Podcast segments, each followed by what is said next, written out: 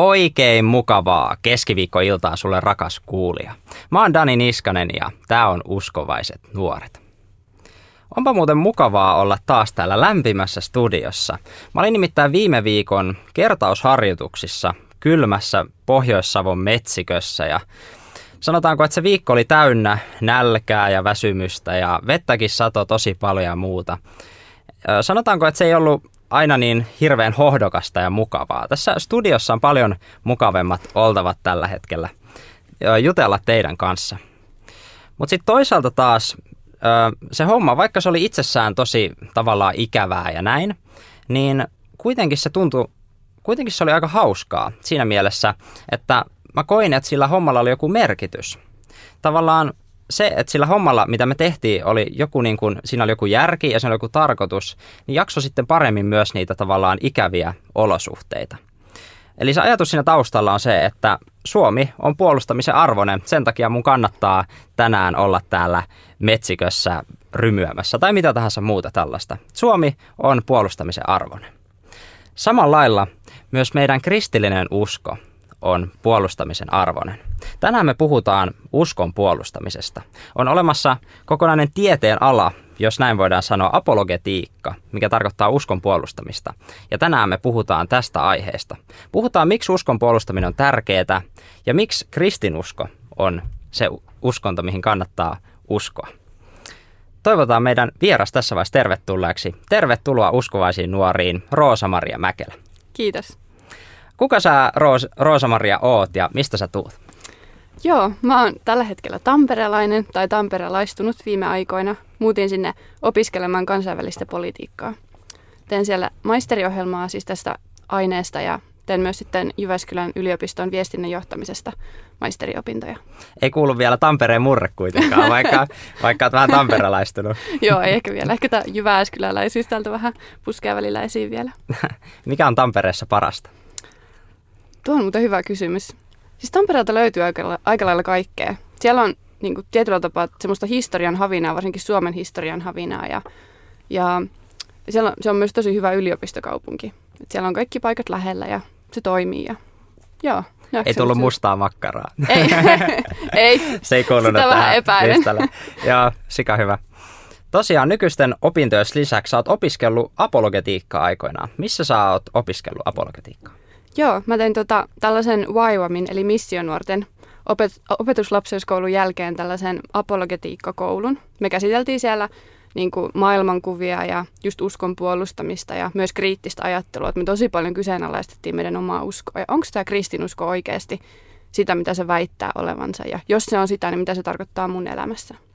Mua kiinnostaa, miten sä kiinnostuit? Miten sä päädyit opiskelemaan sitä apologetiikkaa? Miksi sua kiinnosti tämä ala?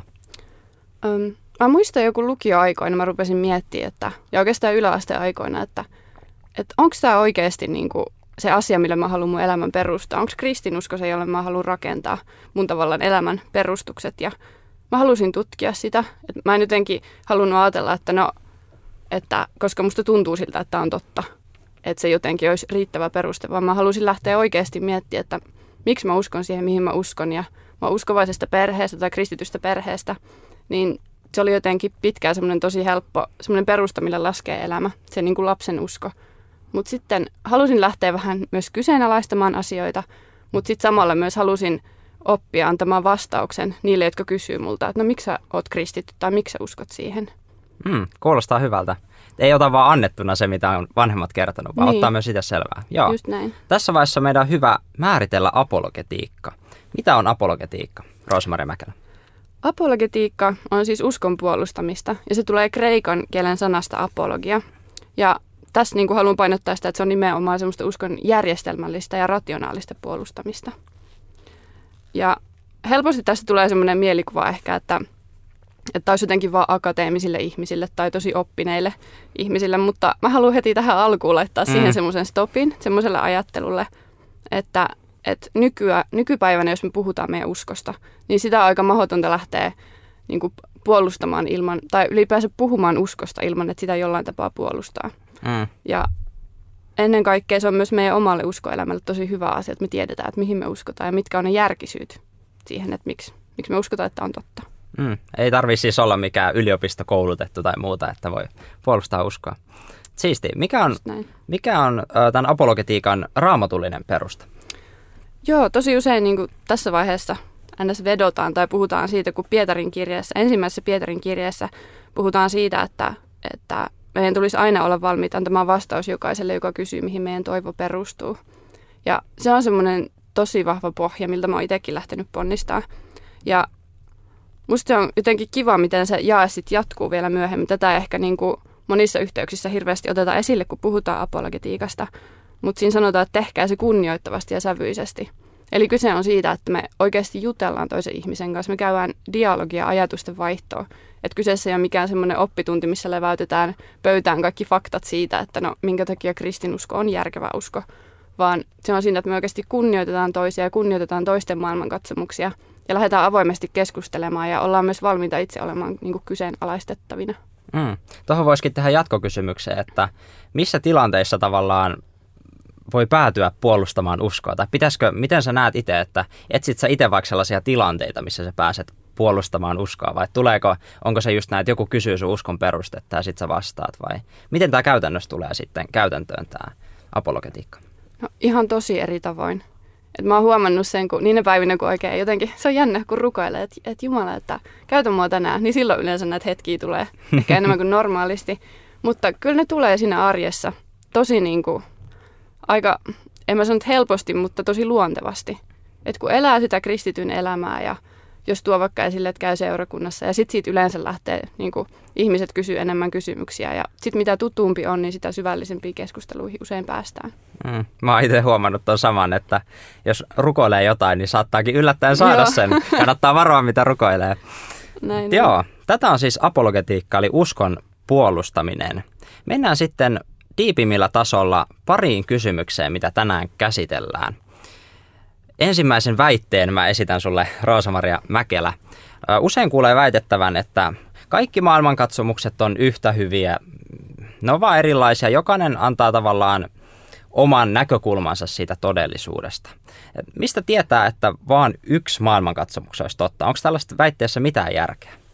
Ai siinä, että vain yksi maailmankatsomus olisi totta? Niin, kyllä. Joo. Tämä on tosi hyvä kysymys ja tähän on itse törmännyt kaikista niin kuin useimmiten apologisissa keskusteluissa.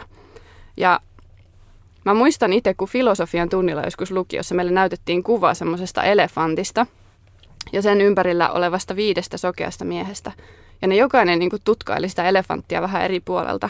Ja yksi niistä sokeasta miehistä sanoi, että hei, tämähän on käärme, kun se tarttui sitä norsun kärsää. Aa, niin kuin, tälleen, tai otti sitä kiinni. Ja sitten toinen sokea mies kosketteli sen ö, niin kuin norsun tai elefantin jalkaa ja sanoi, että tämä on ihan selkeästi puu. ja toinen oli taas siinä norsun kyljessä kiinni ja sanoi, että tämä on kyllä seinä, kun tämä on tämmöinen lättänä ja vahva. Ja tämän tavallaan tarinan tai kuvan opetus oli se, että, että jokainen meistä niin kuin pystyy tuntemaan vain yhden osan totuudesta tai todellisuudesta. Vähän mitä tuossa äsken kysyitkin, että et, et jotenkin, että me ei kukaan voida tietää sitä koko totuutta. Ja, ja samalla tavoin niin kuin mikään uskonto tai maailmankuva ei voi niin kuin tämän mukaan sit olla semmoinen kaiken kattava, tai että et sillä voisi olla minkäänlaista kaikenlaista kattavaa ymmärrystä siitä, mitä on todellisuus tai totuus. Mm. Miten sä lähtisit vastaan sitten tähän purkaan tätä keissiä? Joo, tämä onkin hauska oma. tota, ensinnäkään, kun me katsotaan sitä kuvaa, niin me huomataan, että, että ensinnäkään kukaan näistä sokeista miehistä ei ole oikeassa. He on kaikki väärässä siinä, että se, se ei ole käärme, se ei ole puu, se ei ole seinä, vaan se on norsu. Ja sitten sen kuvan ulkopuolella oleva ihminen huomaa sen, että siinä on kyllä kyseessä norsu, mutta kukaan ei vaan onnistunut löytämään sitä, sitä mm. faktaa, että se on norsu. Ja sitten itsessään se väite, että no, että no, totuus riippuu näkökulmasta tai, tai todellisuus riippuu näkökulmasta, on itsessään joko absoluuttinen väite tai sitten vaan näkökulma toisten näkökulmien joukossa. Mm, totta. Eli jos se on absoluuttinen väite, niin silloin kaikki ei voi olla näkökulmasta riippuvaista, jos se on vain näkökulma, jos syytä olettaa, että väite olisi millään tavalla tosi. Mm. Ei voi absoluuttisesti väittää, että mikään ei ole absoluuttista. Niin, just näin. Joo, kyllä. Aika hyvä. Joo, ja sitten jos sitä vielä jatkaa, niin huomataan, että, että se tarinan ulkopuolella oleva henkilö näkee, että, että kaikki siinä kuvassa, kuvassa tai ne, jokainen sen kuvan mies on väärässä. Ja monesti ajatellaan, no, että tämmöisen niin kuin väitteen esittäminen itsessään on aika röyhkeetä, koska meidän ajassa on tosi paha sanoa silleen, no sä oot väärässä. Mm. Mutta kun puhutaan semmoisista niin asioista, missä kyse, kyseessä on se, että no onko tämä pöytä tässä vai, onko, vai eikö se ole siinä, niin eihän se ole tavallaan mielipidekysymys, vaan se on, niin kuin, se on tai sitten se ei ole siinä. Niin vähän samalla tavalla me ei voi väittää, että, että kaikki uskonnot on samoja, koska niissä on monia perustavanlaatuisia ero, eroavaisuuksia jo itsessään, että, että ne ei ole mitenkään samanlaisia, vaan kun niitä tutkitaan syvemmältä, niin ne on tosi erilaisia. Mm. Niin loogisia ristiriitoja vaikka, että toinen väittää, että joku on jotain ja joku väittää, että ei ole, niin Just näin. ei voi yhtä aikaa olla molempia. Mm. Just näin. Just näin. Ja sitten vielä lisätäkseni tuohon niinku, vähän niin kuin viimeisenä pointtina tuohon elefanttikuvaan, että, että ensinnäkin se vertaus siitä, että näiden miesten silmät on sokeet. Niin miksi näin on? Miksi me oltaisiin sokeita? Tai jotenkin, että miksi me ei voitaisi tietää totuutta tai todellisuutta? Mistä mm. se oletus tulee? Mm. Totta kaikenlaisia oletuksia niin. on helppo tehdä. Kyllä. Tähän liittyy sitten joku sosiologi myös, eikö ollut näin? Kyllä. Haluatko kertoa siitä lisää? Joo. Tämmöinen sosiologi nimeltä Peter Berger, niin hänestä voi sanoa, että hän mun ymmärryksen mukaan tietyllä tapaa on tämmöinen tiedon sosiologi. Ja hän puhuu siitä, että, tai puhuu usein siitä, että kuinka 1900-luvulla löydettiin tämmöinen NS-löydös eh, siitä, että, että oikeastaan, että se mitä ihmiset uskoo, uskoo sitä sen vuoksi, että he on niin kuin sen sosiaalisen ympäristönsä vuoksi altistuneet näille tietyille uskomuksille. Ja, ja kaikki se, mitä me nähdään tässä meidän ympärillä, ei nyt kaikki, mutta varsinkin sosiaaliset suhteet ja meidän identiteetti rakentuu tällaisessa vuorovaikutuksessa. Ja, ja jokainen kuuluu johonkin tietynlaiseen yht, niin kuin yhteisöön, jolla on tiettyjä uskomuksia ja jotka eroavat jonkin toisen yhteisön uskomuksista. Ja sitten tämä Berger puhuu siitä, että moni on tämän väitteen takia tullut siihen tulokseen, että koska me ollaan tämän meidän oman historian ja meidän oman kulttuurin kahlitsemia, niin meidän on oikeastaan mahdotonta sanoa eri uskomusten totuudenmukaisuus tai vääryys. Mutta sitten kun tutkii tätä Bergerin ajatusta pidemmälle, niin sitten hän lopulta sanoo, että – että no, jos ajattelee, että kaikkia uskomuksia voidaan pitää yhtä tosina, niin se on itsessään väite, joka on syntynyt tämmöisessä sosiaalisessa vuorovaikutuksessa ja ns. Mm. kahlittuna. Totta. On siis hänenkin mielestään mahdotonta, että kaikki on suhteellista, koska suhteellisuus sitten suhteellistaa itsensä loppupeleissä. Ja se on ihan totta, että kyllähän sitten loppupeleissä niin kuin sosiaalinen vuorovaikutus ja kanssakäyminen, se vaikuttaa meidän ajatuksiin ja uskomuksiin totta kai. Ja hänkin sen myöntää.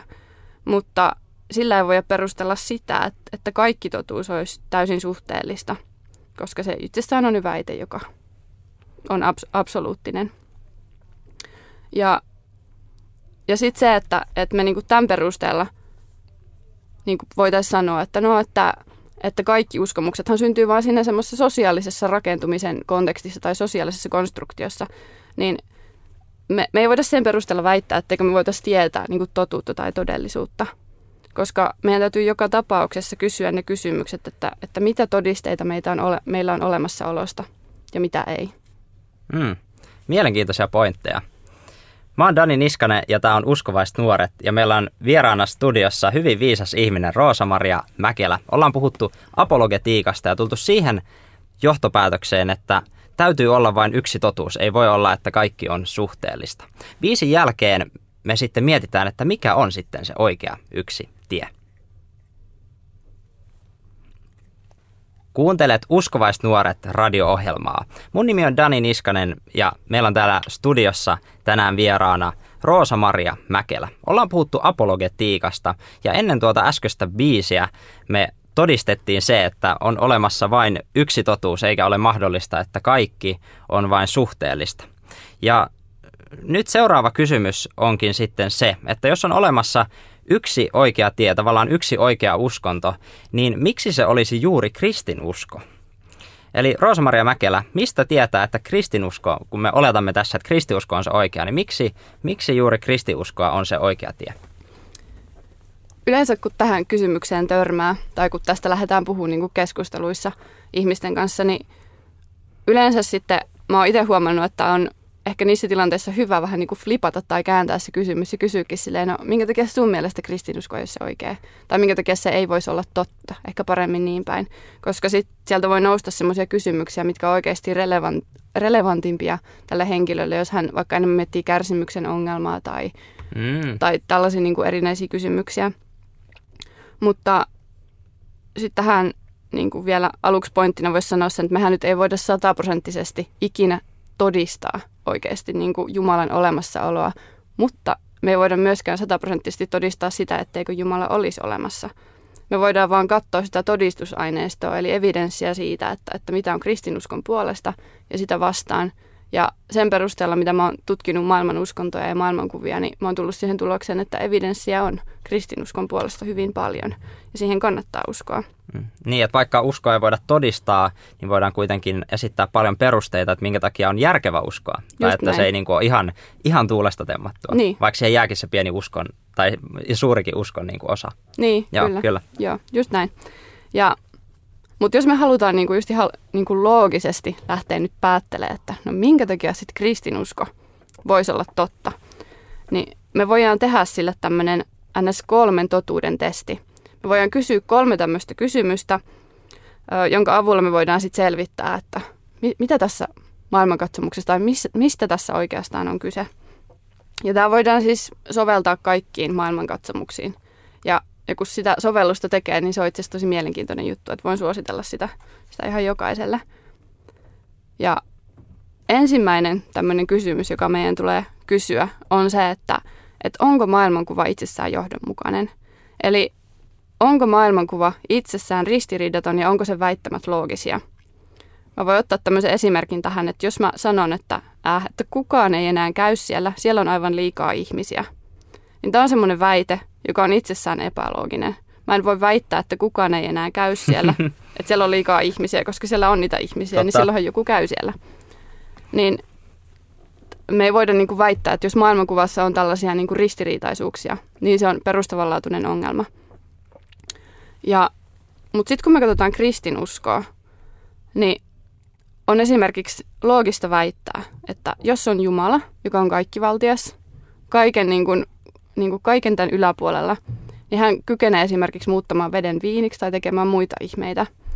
Ja hänen täytyy olla jotain suurempaa kuin se, mitä me nähdään tässä maailmassa.